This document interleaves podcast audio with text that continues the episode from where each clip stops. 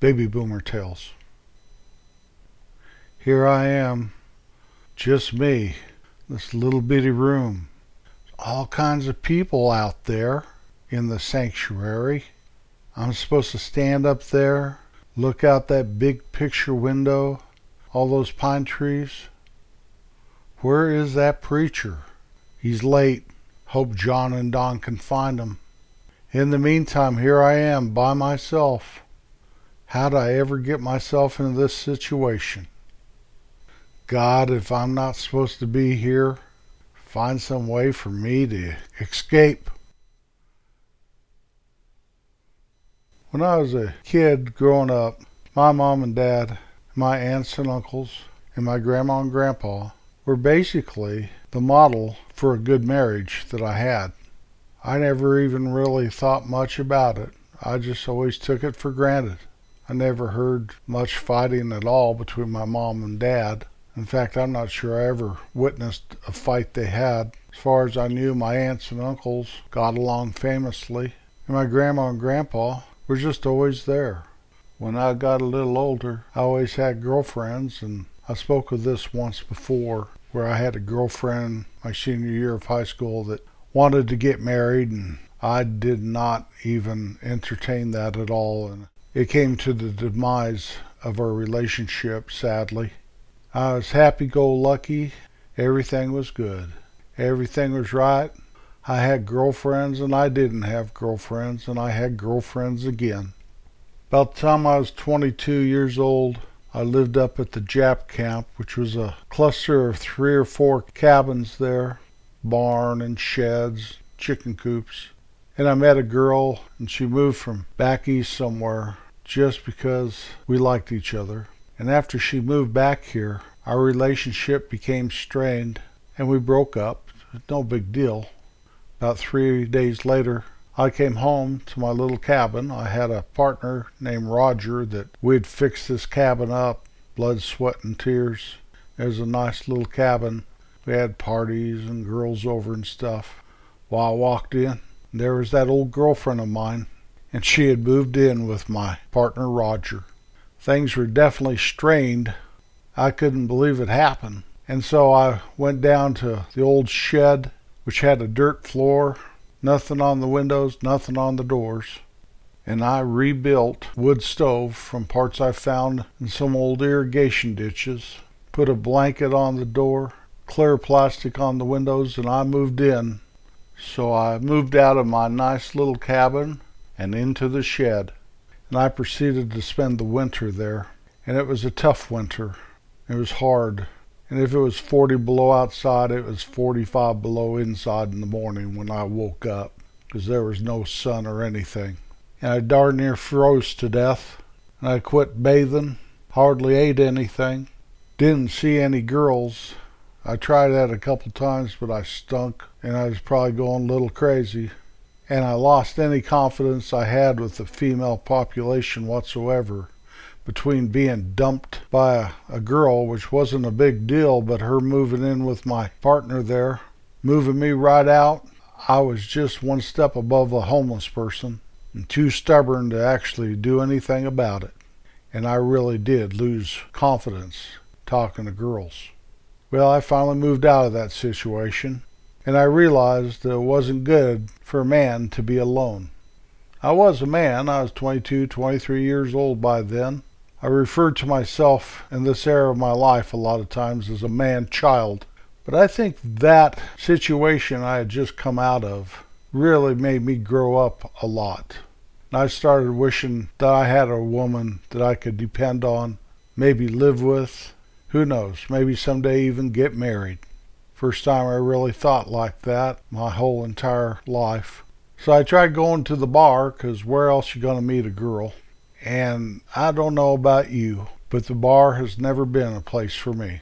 Basically, the only time I would go to a bar is if I wanted to shoot some pool. I used to like to shoot pool, but I'd look for a nice, quiet, dark bar instead of one of these places where all the single young people are hanging out trying to pick up and get picked up. Anytime I go to one of those kind of places, it just was not for me. I would just go to meet a girl, And I knew in my heart of hearts that I would never meet a girl that meant really something deeply to me in a bar. It got so bad I started asking God to help me find a girl. Now you have to know my relationship with God is I knew about him, but I didn't know him. So it was probably pretty much like me walking up to some stranger on the street and asking them for a million dollars. Well, I kept asking anyway, and I'd go to the bar and I'd come back home dejected and forlorn, and I didn't know what the heck was going on.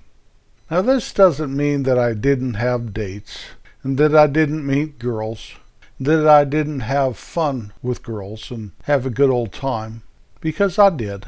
But everything was empty and shallow for me. And I'm sure that the way I conducted myself towards young ladies I was sporting about, there was as equally empty and shallow for them.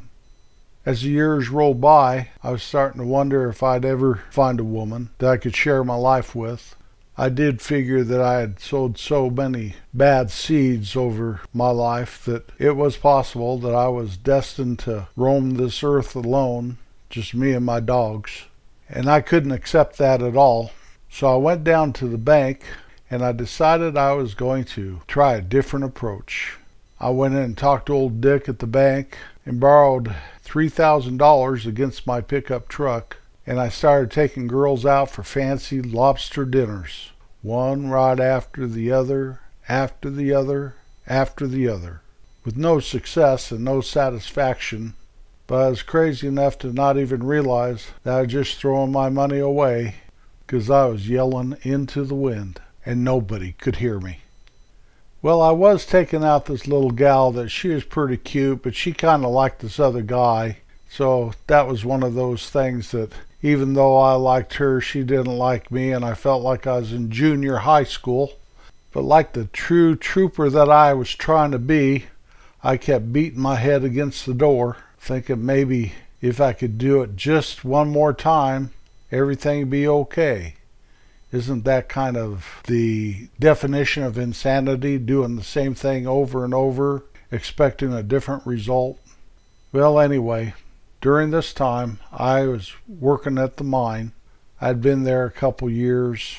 It was okay. The guys always wanted to go to the bar after swing shift, and that was a little miserable for me. I'd rather just gone home, watch the Untouchables on TV than go to bed. But I went with them, drank a beer or two, and then we went home. I remember one time I was talking to this girl, and I kind of knew her, and thinking, you know, she's kind of pretty. All of a sudden, this guy came up, and I knew him very well. He told me to get out of out of his seat. That's his girlfriend I was talking to, and I said, "What do you mean you're married, man?" Didn't matter. Get out of my seat. Well, instead of getting into a big old fight over a girl that I didn't even really know I liked or not, I just left scratching my head, thinking, "Okay, this guy's married and he doesn't even appreciate it. I couldn't be that way. I know I couldn't. It was instilled in me at a very young age the importance that your woman has in your life. And I never really had much problem with that ever. I was usually a pretty loyal boyfriend, even though I wasn't a very steady one, and I wasn't a very long lasting one. At least I was loyal. Well, one day, after a graveyard shift, my friend called me at home told me to come over to the grocery store where she worked. She is wife of a good friend of mine, so she was my friend. Walked in there. She introduced me to this girl. Didn't know what to do, what to say. Very awkward moment. We were just kind of standing there. All of a sudden, my friend Vicky had to go help somebody at the store. So we were looking at each other. This girl's name was Kim. And awkwardly, I said, Well, you want to go out and get some dinner or something? She agreed. So I went back home.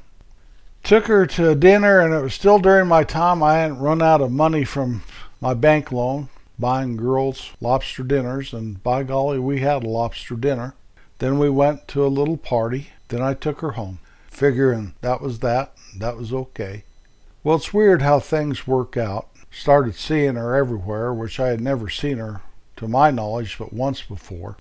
And before you know it, we were going out semi regular, and all of a sudden, I moved from my place into my buddy John's house. His wife and him had just gone through a divorce. He needed a roommate, and I needed to get out of the place I was living. So I moved in there, and John was a good guy, but his house was cold. You could tell that he wasn't over the divorce at all. That's the only way I could describe it. It was kind of weird living there with him. And he was a pretty good friend of mine. But the next thing I knew, I was moving in with Kim. John wasn't very happy about it, and he told me so. And I says, Hey, you know, I've only lived here a month, man. Give me a break. Well, Kim and I lived together for a few months, maybe six.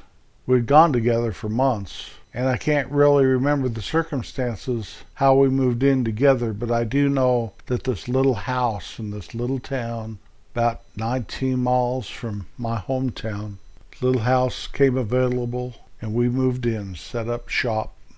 Well, we were living there pretty happily. We had a lot in common, and yet we were so different from each other, it was unreal. And I think that's what made me really like her. That she wasn't like any of the other girls I'd ever taken out at all. She wasn't shy, yet she wasn't really pushy. She didn't really care if what she did made me happy, and yet I was never unhappy with her. It was just like putting your foot in a nice sock or your hand in a very nice glove. It was just right and felt good, or at least it didn't feel bad. We were happy there in that little house. By the train tracks, that train had come by and kind of shake the house. At first, I didn't like it because it was too close to the tracks, but then it became a comfort feeling for me. Well, one day she came home and said, My mom and dad are coming to visit. I go, Okay. She said, You don't understand. Last time they came and visited, I was with this other guy, and I cannot do that again. So I would like for you and me to get married, and that would make it all probably pretty good with my parents. I said, I am not going to get married. Now, you have to remember, I used to ask God, you know, that guy on the street that was walking down the street, and I was asking him for a million dollars. And here he bestowed onto me the million dollars, a pure stranger, and I'm rejecting it. Well, I did reject it. So she packed up her goods over the next couple days. She said, I can't live here. I can't do that to my parents. And I'm done doing that kind of stuff to myself. I think I love you, but I can't live with you. And she left. And I sat there all smug and stubborn, my arms crossed and all the air rushed out of my life. And my friend from the street kind of whispered to me that, You sure you want to drop that million dollars?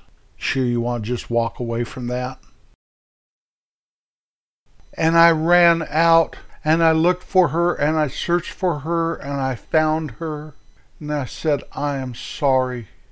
Let's get married all of a sudden it's a whirlwind because her parents are coming in a couple weeks. I informed her I didn't know anything about this stuff, but I'd gladly show up, but I can't do any of that. And my wife, or girlfriend at the time, fiance, let's don't call her that. I hate that term. I just assumed that was dropped from the English language. My girlfriend whipped that sucker together just like that. And two weeks later, she borrowed my pickup truck drove over the mountain pass to Denver, picked her parents up at the airport, brought them back. We all went to the rehearsal dinner in my hometown. My parents and her parents and all my brothers and sisters met her brothers and sisters. We had the rehearsal and the rehearsal dinner.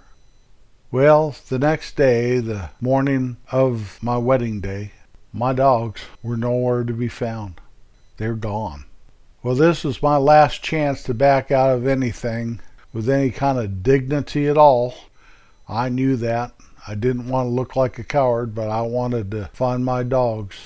Actually, I was very much a coward because my dogs would have come home. Golly gosh, people'd see them up on the Continental Divide. They'd come home with some kind of random bone or skull two or three days later sometimes. But for some reason, I told Kim, we can't get married till we find the dogs. Well, we drove all around, all on the logging roads, up and down the highway, all over the place looking for those dogs. Finally, the time came where we had to go back to the house and get our stuff to go to the church to be on time for the wedding. And there the dogs were. I can't say I was disappointed they came back, even though I may have acted that way. I think deep down inside I was glad they did. Those guys were really the only family I'd had living with me for a long time until she came into my life. So I told the dogs to stay. We got my truck and we went up to the lake town where the little church was that we were going to get married in. Same church that my parents had been married in 29, 30 years before. And we walked in, and somebody took Kim down to the basement where her flower girls and bridesmaids were. I was escorted into that little room right off the sanctuary. And this is where my little story started. I sat there asking God if there was any way to get me out of this. I was reminded of my million dollars in the form of the best woman I'd ever, ever have a chance to share my life with. So here came Charlie the preacher with my brothers who walked in. I got a couple little orders from the preacher on what to do and how to do it and when to do it and etc. etc. And we walked out there and I went out and stood up there at the podium looking at that beautiful, huge window with all the pine trees on the other side of the glass. My bride walked down the aisle with her dad, came up and stood by me. We listened to Charlie tell about wedding vows, and then we said our vows, and we exchanged rings. And when it came her turn to give me my ring, I held out my left hand, and she said for all the congregation to hear, You've given me the wrong hand. So after a moment of confusion, everybody laughed, and I received my ring and put her ring on her. And I kissed my bride. And then we hugged. We hugged like I never wanted to ever let her go. And we're still hugging today. And we've never let go. grandsons and granddaughters, we now pass the story on to you. You can find us at babyboomertales.com. Once there, you can find links to our Facebook page and places where you can listen to our podcast. Always be kind everywhere you go. You never know when God will drop a million dollars into your life. I'll be back next Wednesday.